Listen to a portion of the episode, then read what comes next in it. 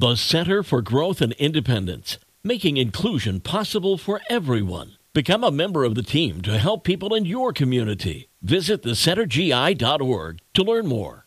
The best mix in the morning show on 98.3 The Coast with your daily dish for this last Thursday before 2023. I'm Ginger Martin. So I say let's do a rundown of some of the biggest celebrity stories from 2022. You probably remember the Johnny Depp defamation trial. I mean, it was kind of shoved in our face, whether we wanted it to or not.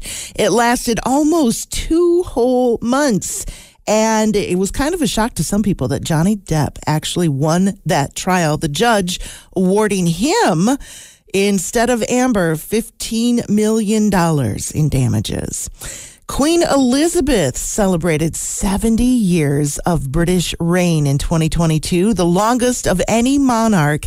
And three months after that celebration, she passed away at the age of 96. TV coverage for this, her passing, uh, lasted four days on television around the world. And it was probably the biggest story, at least in our country, the slap that was heard around the world when Will Smith struck the host of last year's Oscar ceremony, Chris Rock, after a bald joke about his wife, Jada. Because of that, Will has been banned from the Academy Awards ceremony for the next 10 years.